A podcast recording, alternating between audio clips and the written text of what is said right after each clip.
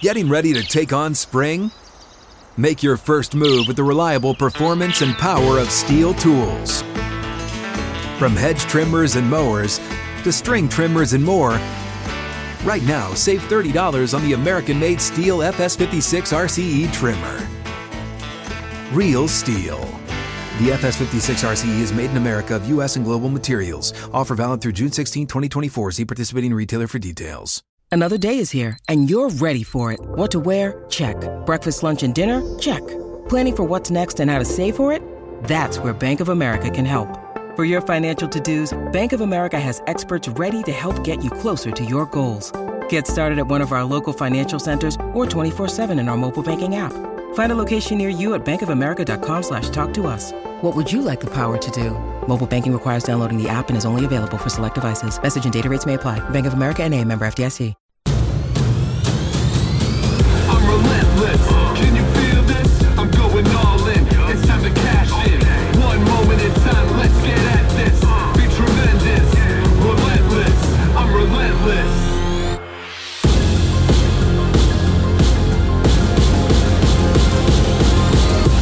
Here we go.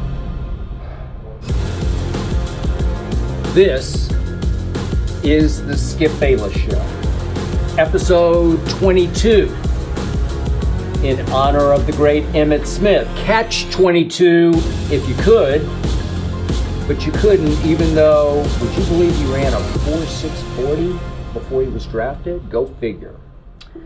This is the un undisputed. This is everything I cannot share with you during a two and a half hour go for the throat debate show known as Undisputed. On today's show, I will tell you how Kevin Durant saved me from LeBron James.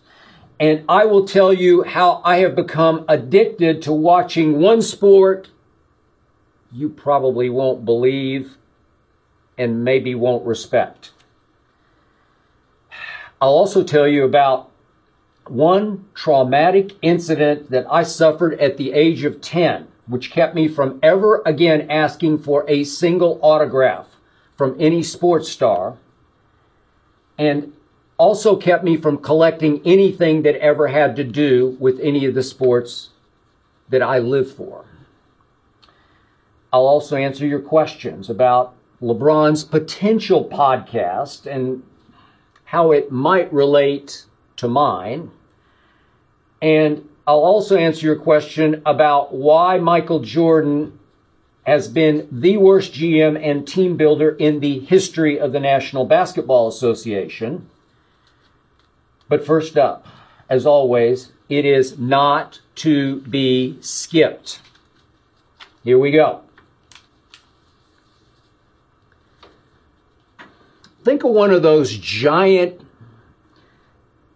apparitions, those giant apparitions that, that loomed large in the Ghostbuster movies. You, you know, I'm talking about those 10 story demons that, that finally required the ultimate in pest control. Who you going to call? Ghostbusters.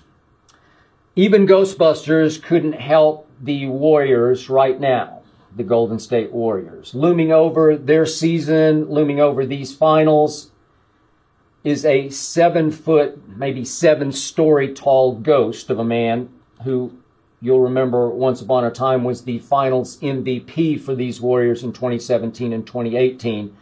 That's the man who saved the Warriors from LeBron James. That's the man who covered all of Steph Curry's unclutch flaws and who actually turned him into a bogus candidate, as I'm hearing now, for all time top 10 ranking. Baloney. That man, of course, is Kevin Durant. I have been extremely hard on my man KD. That was after he let the Celtics bully him into no moss submission, four game sweep in the first round. But now, when it comes to what he has meant to these warriors, what he did mean to these warriors in the past, I'm going to have KD's back and I'm going to bang his drum loudly. he deserves 1000% of the credit for saving and making these Warriors what they are today. Deep down, trust me on this, the Warriors know that. That's why he's haunting their psyches all through these finals. That's why Draymond Green, the team spokesman, keeps bringing up Kevin Durant in order to cut down his value in the past to these Warriors.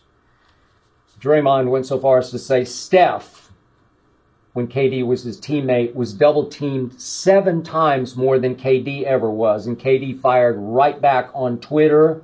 From my view, that's 100% false.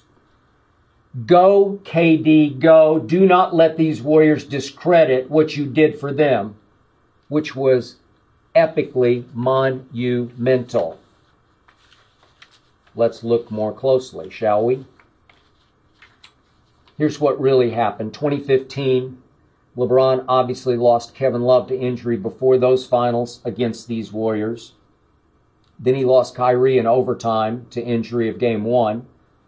And all of a sudden it was LeBron and Delly, as in Matthew Dellavedova, against the Warriors of MVP Steph and Clay and obviously Draymond. Heck, I'll throw Iguodala in there because I'm about to get to him.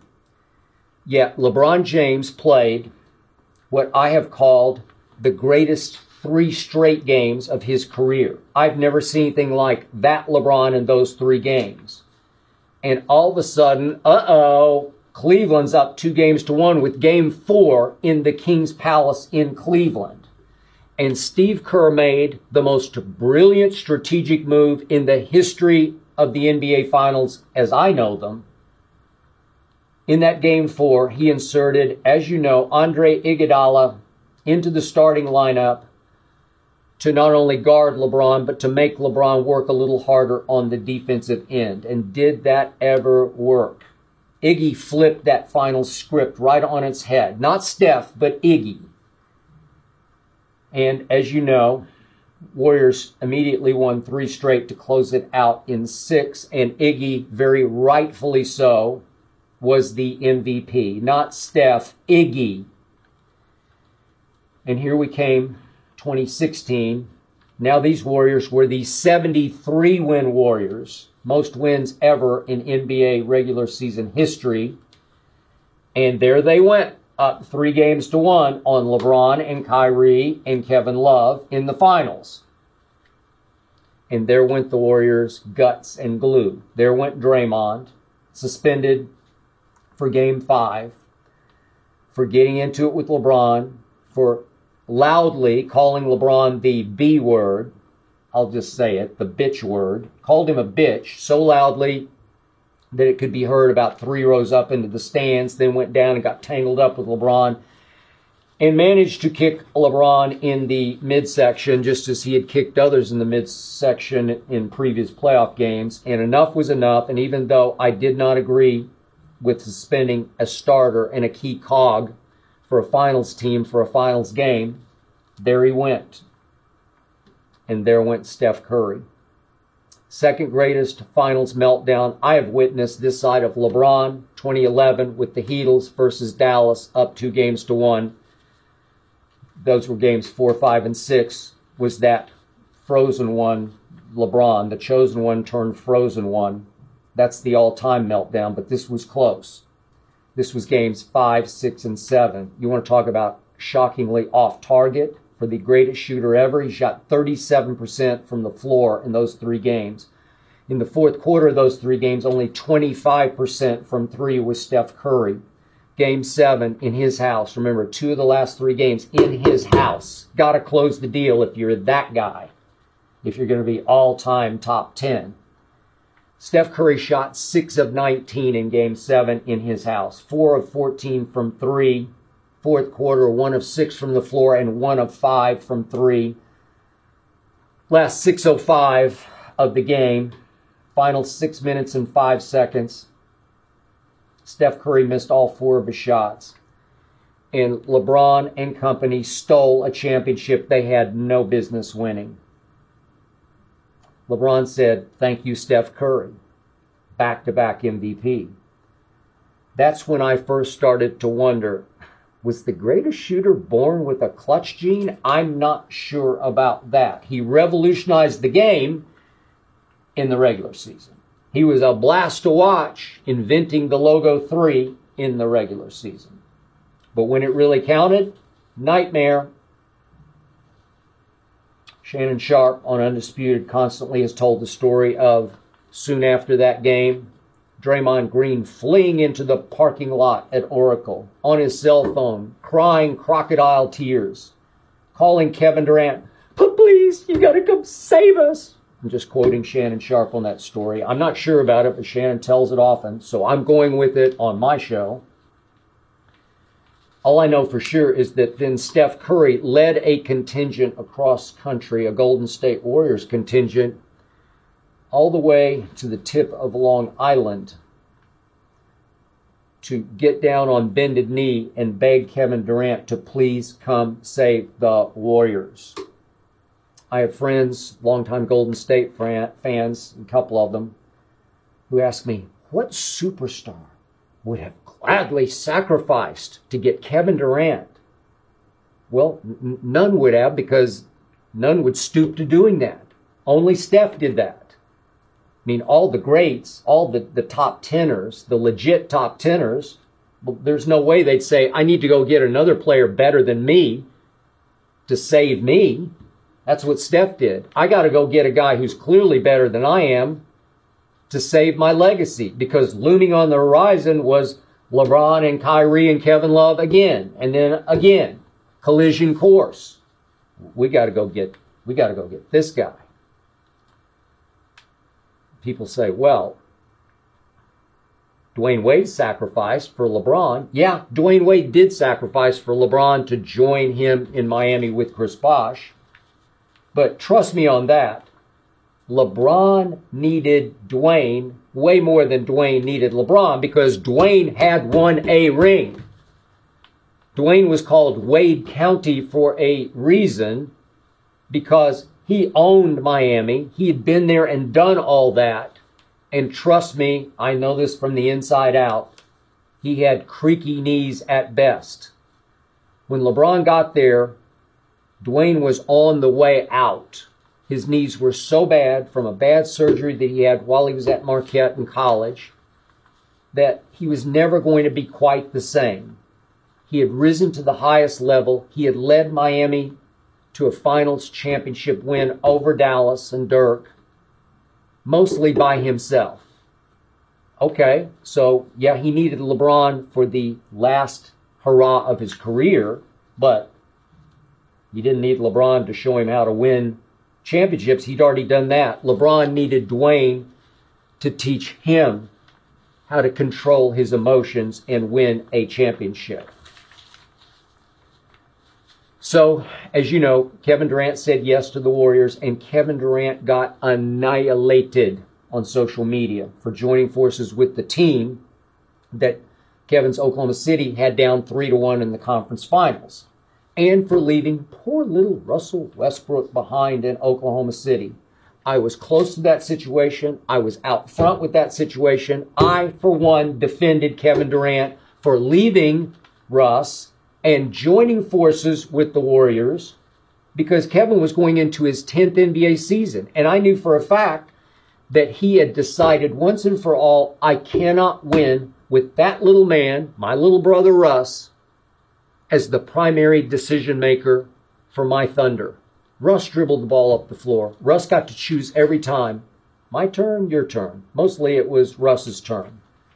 And I ask you now, after you, as a basketball fan, watched what Russ didn't do for the Lakers on the biggest stage he's ever been on this year, when he definitely turned into Russell Westbrook, leading the league for most of the year in turnovers, the worst three point shooter in all of basketball, the fourth worst free throw shooter in all of basketball. After you saw that, now do you look back on Kevin's choice to leave Russ and say,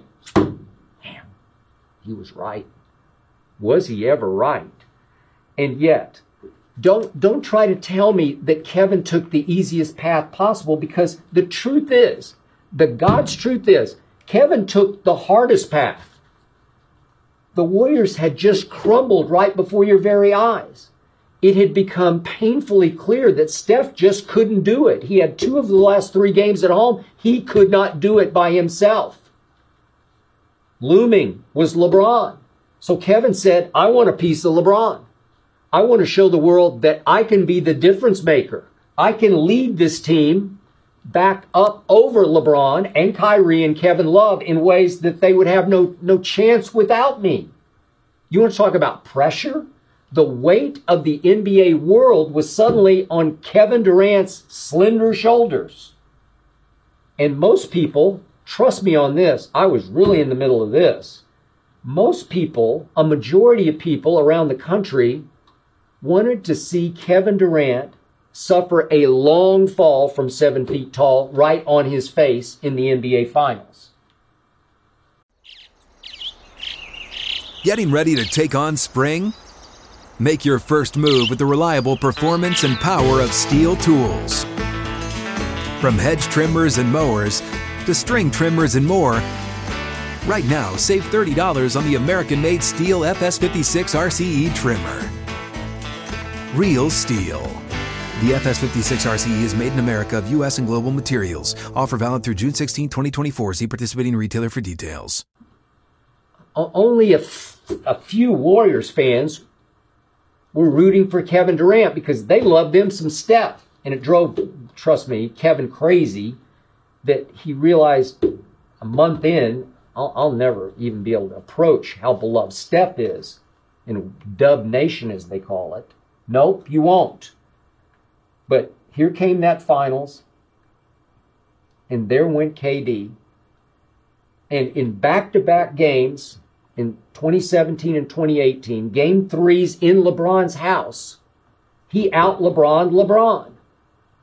Kevin Durant rose above LeBron and took over back to back game threes, 17 and 18, that changed those two finals. That won Kevin Durant bona fide runaway MVPs over Steph Curry. It, it, was all about Kevin.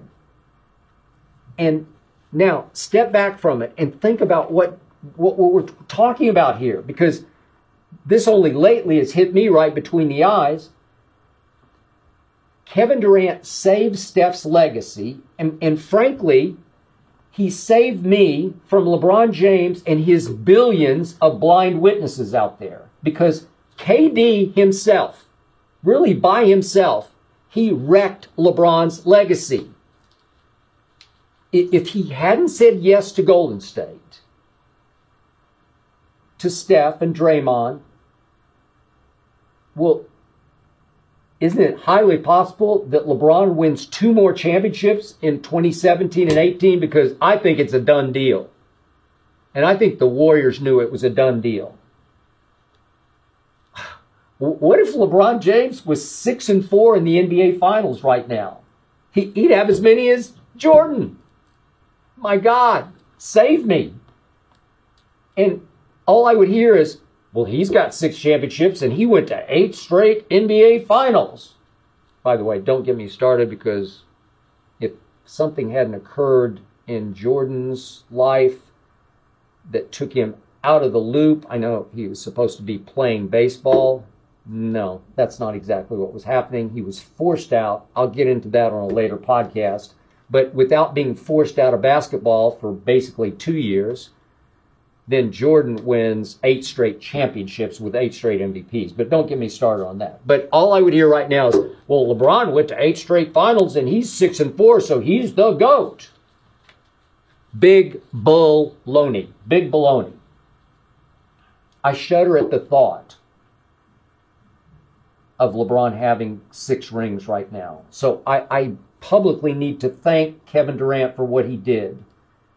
And after 2017 and 2018, as you know from watching Undisputed, that's when I started calling Kevin Durant the best player on the planet.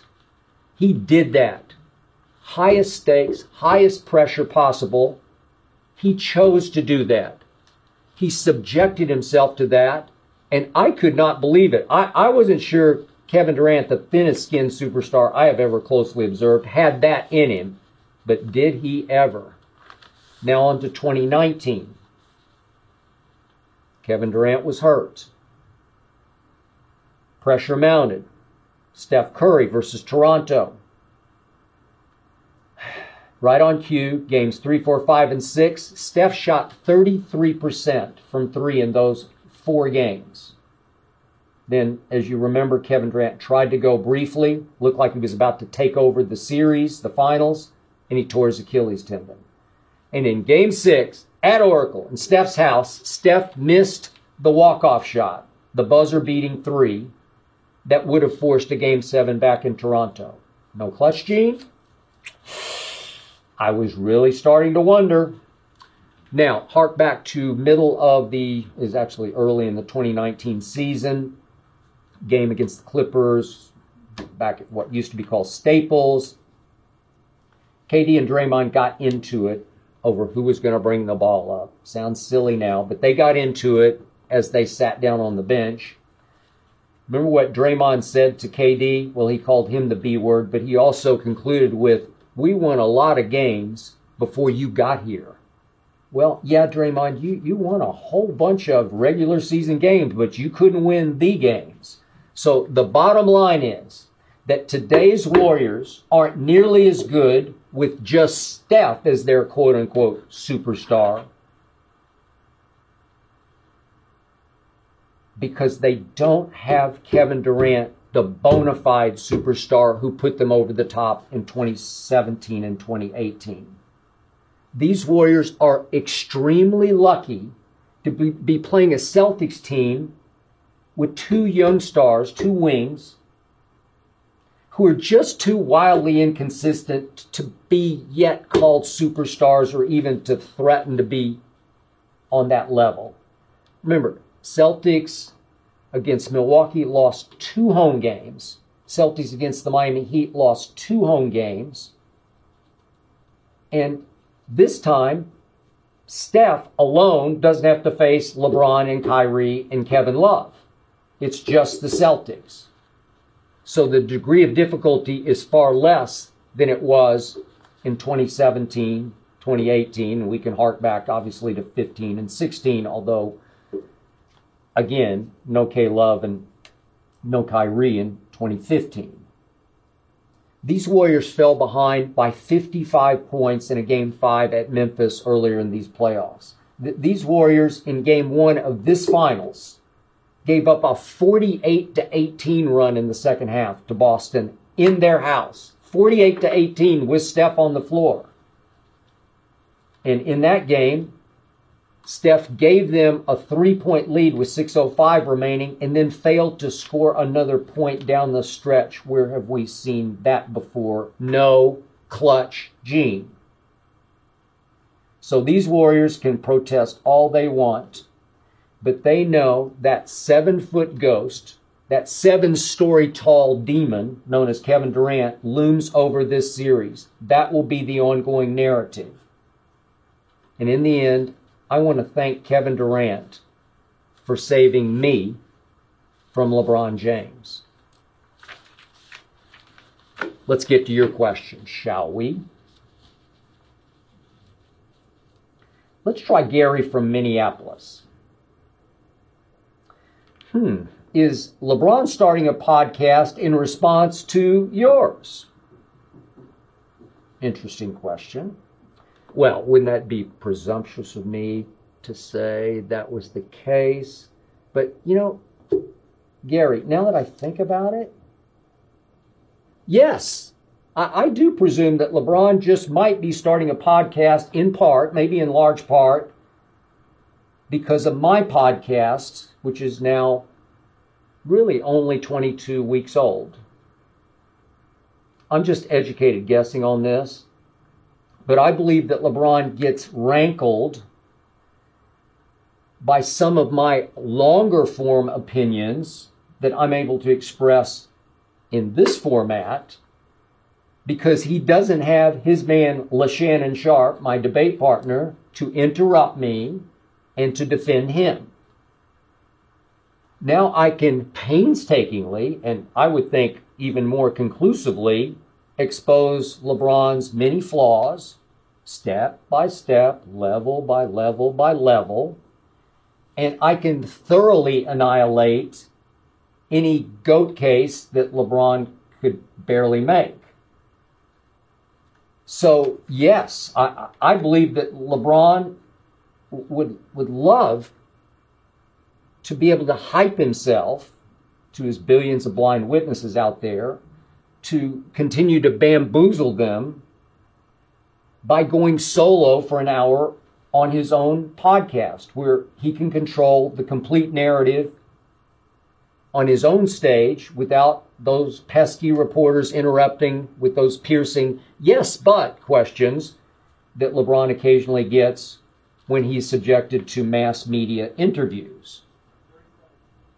But in the end, I step back from this and I think, can, can you imagine back in the day Michael Jeffrey Jordan saying, you, you know, I, I need to I need to do a podcast to respond to all my critics out there. What? I covered the man. I knew the man. I know what he's made of. He did not care one ounce, one whit about anything anybody ever said about him to the negative.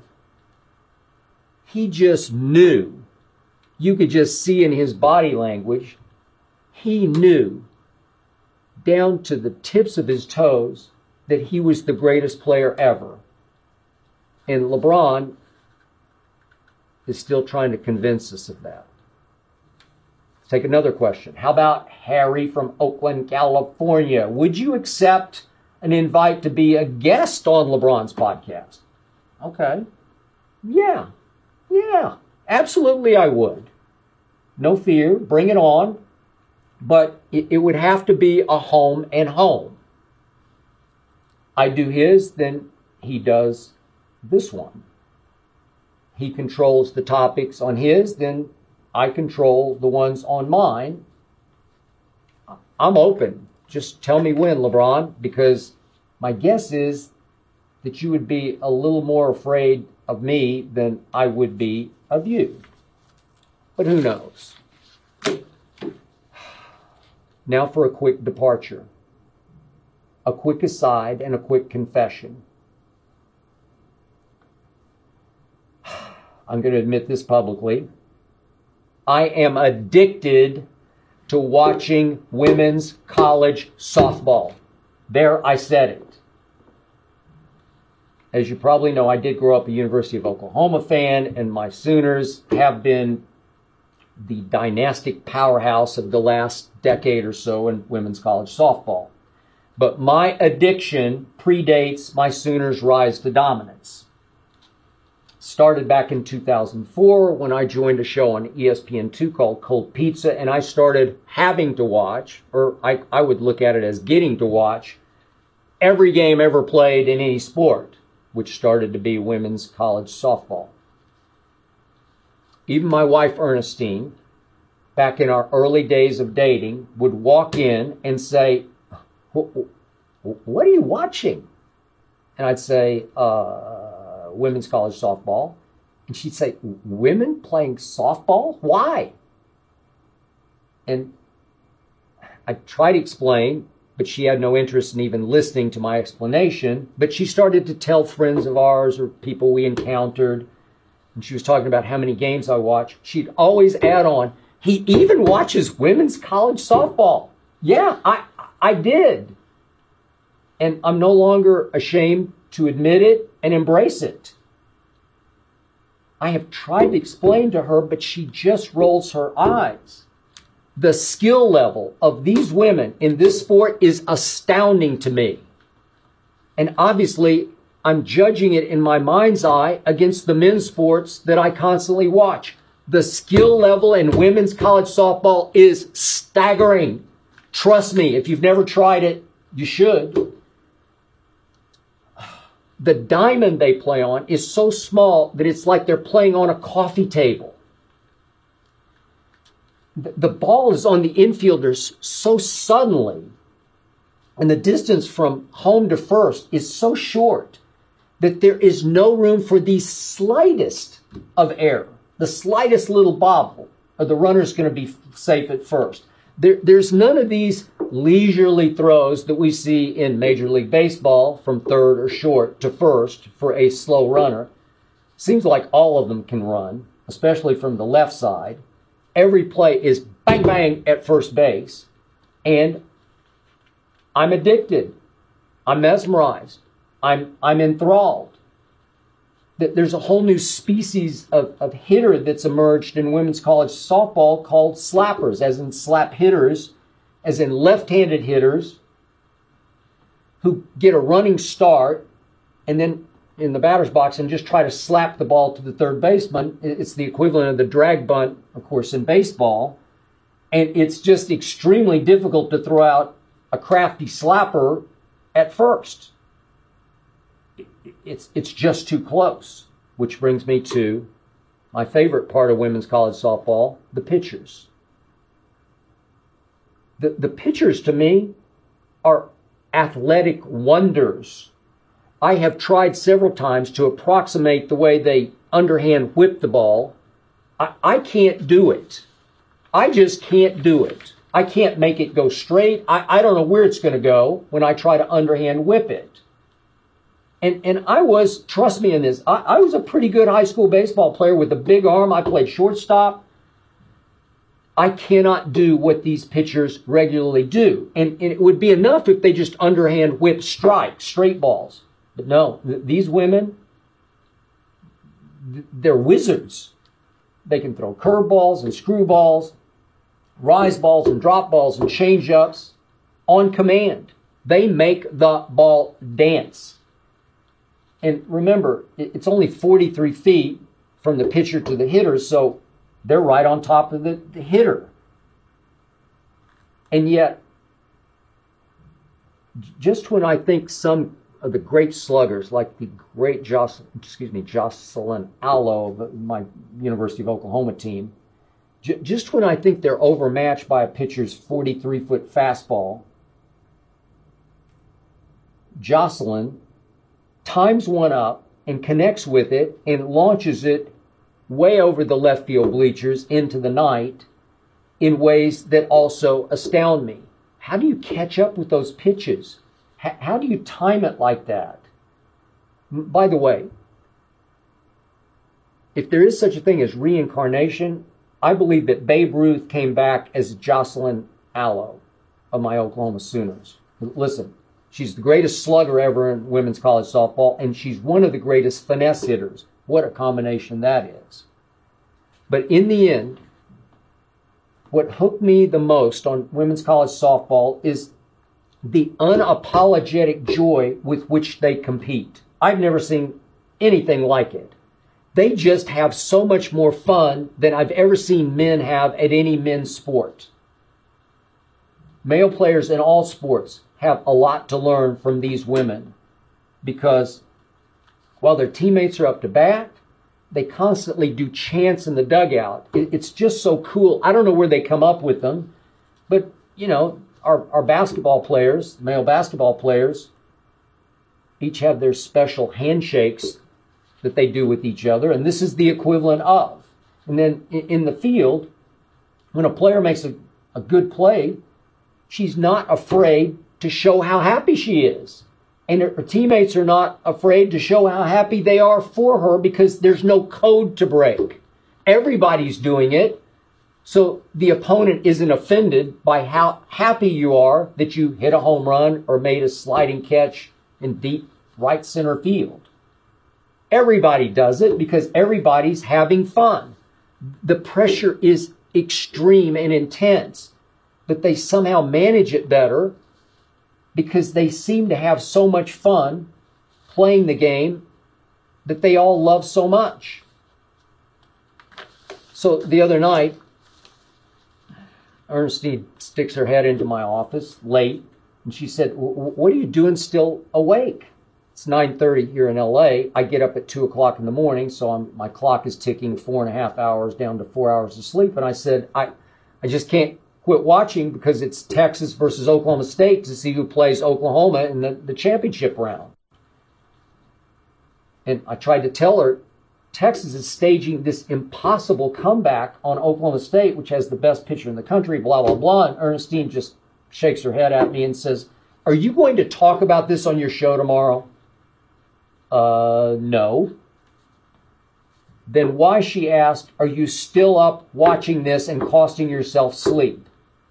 And I told her, I'm sorry, I'm just addicted. I'm mesmerized, I'm enthralled. And now, guess what, Ernestine? I have talked about it on my show, my digital show, my podcast. Back to your questions. Let's try Yanni from Washington, D.C. Whoops. How do you explain Michael Jordan's failure as an NBA owner? Okay, it is time to me time for me to be harshly objective over the obvious, unquestioned, undisputed GOAT. Whew. Michael Jordan has clearly proven to be the worst owner and operator of an NBA franchise ever. The worst GM, the worst team builder ever. So I guess we're going to have to call this Jordan the WOAT, the worst of all time, because he is. Quick lowlights since he took over the franchise. Three playoff appearances in 17 years. Ugh lost in the first round each time, got swept in 2010, swept in 2014, did take the Heat to seven in 2016, but still lost in the first round. Michael Jordan was the man who took Adam Morrison over Brandon Roy. I tried to warn him back in my days on Cold Pizza. Michael took Kemba over Clay and Kawhi. Michael took Michael Kidd Gilchrist over Bradley Beal and Dame, Cody Zeller over Giannis, Noah Vonleh over Zach LaVine, Frank Kaminsky over Devin Booker.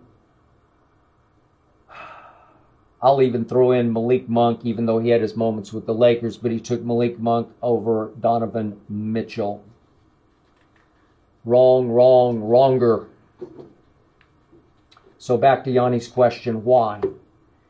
It's because the greater the player is, the worse he usually is at knowing which draftable players can and cannot play. John Elway could not pick a quarterback except that Peyton Manning knocked on John's door and said, Can I play? Yeah, sure. Michael Jordan's mentality is that everyone should be able to do pretty much what he did. And obviously, they just can't. They can't even come close. Michael Jordan was so supremely, divinely gifted that it's hard for him to comprehend exactly why he was the all time greatest. It's why Magic and Jerry West tried and failed miserably to coach the Lakers.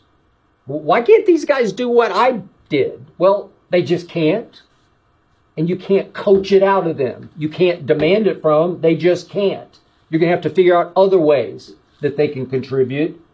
And so Jerry West and then Magic just threw up their hands. I can't do this. It's probably time for Michael to throw up his hands, but his pride's too huge. He's from North Carolina and he just can't give up the ghost. And yet, the flip side of this is it's also why you see so many more Sam Presties and R.C. Bufords and David Griffins who had zero chance of playing NBA basketball, being far better at picking players than Michael Jeffrey Jordan ever was. These guys had to learn what works on the NBA level when it comes to playing the game. These guys were born with instincts to predict NBA stardom in draftable players.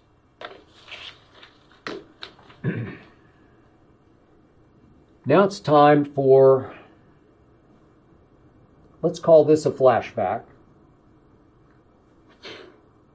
Because the other day, I read about a one of a kind LeBron James trading card called the Triple Logo Man, which could fetch uh, a sum of what I read, $7 million when it goes up for auction. I don't know anything about these trading cards. I don't know anything about the Triple Logo Man because I don't want to know anything about it. It's not just because it's LeBron's, I just don't care. This made me stop and remember that I am one sports fan who is absolutely not a collector of sports memorabilia or pictures or autographs or anything in that realm. I will put my love for sports, my obsession, my passion for sports up against anybody's. I'll put my hours spent watching games up against anybody's. I'll put my time spent talking about sports, thinking about sports, living, breathing sports up against anybody's. But I am not a collector of sports memorabilia. And I have never been a collector, a seeker of autographs. Not after what happened to me when I was 10 years old. I'll get to that in a moment. Now, understand, back in the day when I was a kid, all the way up until I was, I don't know, 10, 11, 12 years of age, I did buy baseball cards. They were called trading cards, yet we never traded cards. We just bought them. I'm not even sure I was collecting them. It's just what we did. It was always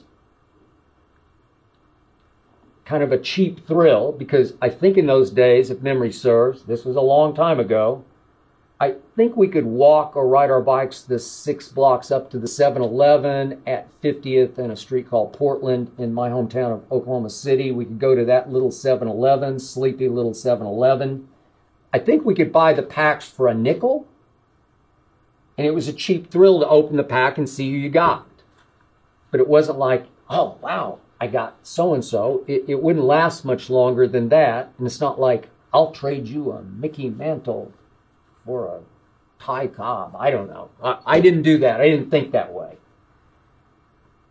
In fact, about all I can remember about buying those nickel packs of baseball cards is that they came with this flat slab of gum. This is probably way before your time.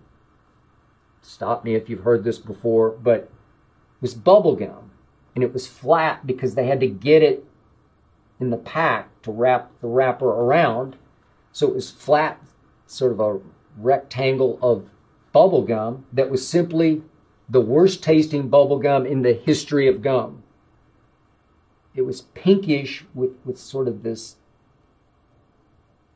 this sort of silvery coating of sugar on it and it was brittle so when you bit into it it just it, it, just broke into a hundred pieces in your mouth, so you had to kind of saliva up a little bit, chomp on it for a while until it started to turn into gum. And just as it started to, to, to turn into a substance that you could chew, it lost all its flavor immediately and it turned into the worst tasting thing that you've ever had in your mouth. And you'd spit it out. And I would always say, why do they even include this? So the first thing I did when I unwrapped the pack was throw the flat pink slip of slab of gum. I, I'd throw it in the trash. But I would take the cards home, and I had this box that was under my bed that probably when I was like five, I got for Christmas. I got a, set called Fort Apache which was out of a TV show called Rin Tin Tin, way before your time, but it was like a miniature fort. And it came in a box that was pretty big. It was like, I don't know, three feet, four feet long by two feet, fairly deep. So it would hold a good number of baseball cards because Fort Apache was long gone after I was probably six or seven. And I filled that Fort Apache box with my baseball cards. And there might have been some doozies in there. I, I don't know. Fort Apache might have been my little Fort Knox for all I know. And of course, when I left to go away to school, go away to Vanderbilt, my mother promptly threw Fort Apache in the trash, never to be seen again, until I asked, like a year later, where's Fort Apache? Like, I threw it away. You were gone. Do you have any idea what was in Fort Apache? No. What? Just a bunch of cards that you didn't want anymore. Well, I, I don't know. They might have been worth, who knows, $7 million, like the triple logo man. I don't know what I had in there. But I do remember that. Getting ready to take on spring? Make your first move with the reliable performance and power of Stihl tools. From hedge trimmers and mowers to string trimmers and more, right now you can save $20 on the Stihl MS-162 or MS-170 chainsaw. Real Stihl. Offer valid through June 30th, 2024. See participating retailer for details.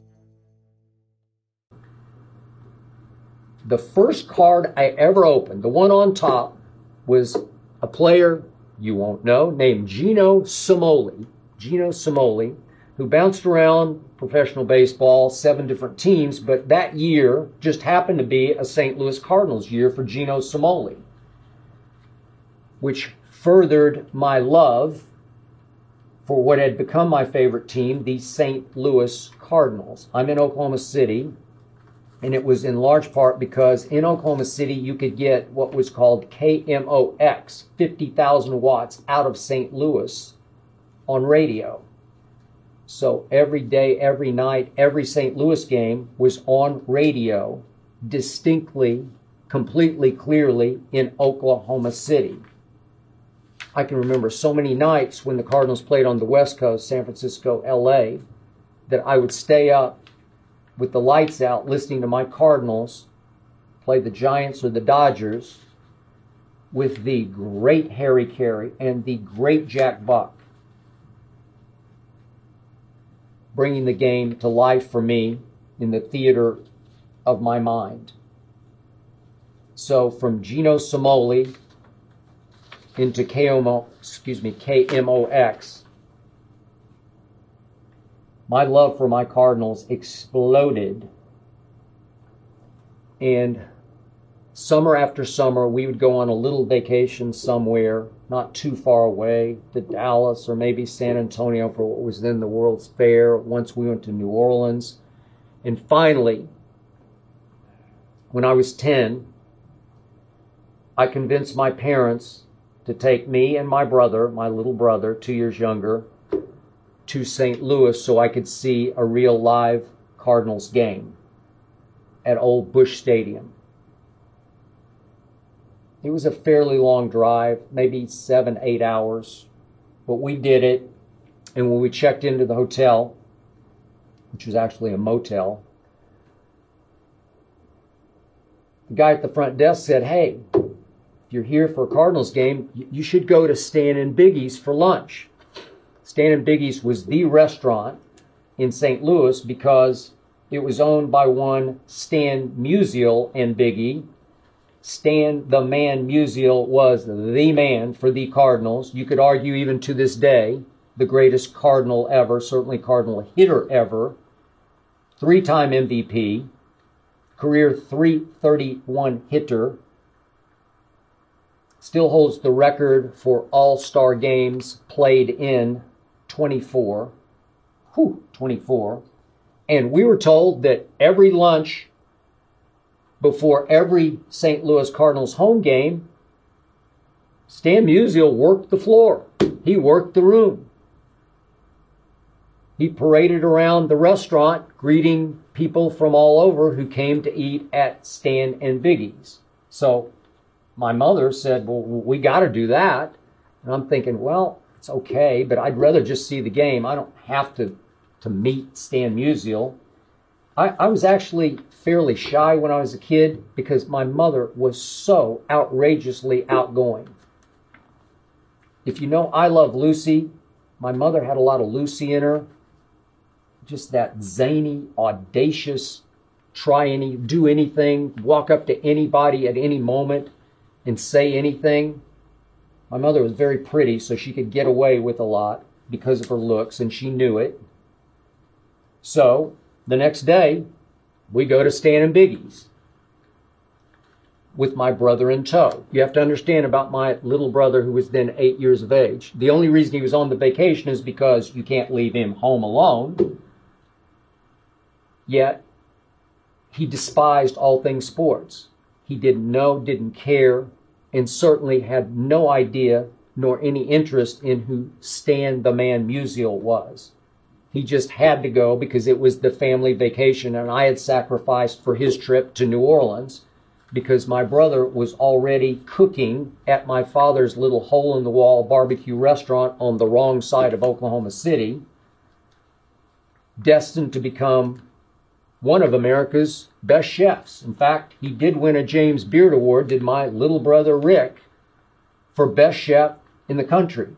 And his restaurant in Chicago, called Topolobampo, did win the James Beard Award, the very prestigious James Beard Award, for best restaurant in the country. It's Obama's favorite restaurant. And by the way, when Obama was first elected, he asked my brother to be the White House chef, but my brother had so much going on with so many restaurants. What was it then? Three or four in Chicago alone that he just had too much restaurant responsibility to be able to pick up and go be the White House chef. But he was very honored that Obama would ask him because Obama loved my brother's cooking. So this had already started, but remember, my brother had zero interest in sports. So we take our seat in Stan and Biggie's restaurant, and I look up and I'm in awe to see the man walking around greeting customers who came from all over the country to eat at Stan and Biggie's. What? All I need needed to do was just gaze upon the presence of Stan the Man Musial. He's there, dressed to kill in coat and tie. Can you imagine today's players on a game day making themselves available at a restaurant for autographs and pictures? That's what he did. Probably worked because it was the restaurant to go to, and we had to wait in line to get a seat. So I told you what my mother was. Up she jumps and over she goes to Stan the man. Mr. Musial, my name is, and here she goes. And she tells Stan Musial her life story.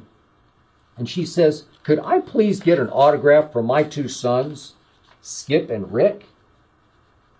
And Stan, as gracious as ever an athlete ever was, said, Absolutely, let me take your two boys back to my office and, and autograph a picture for them. And I, I got to tell you, I was mortified.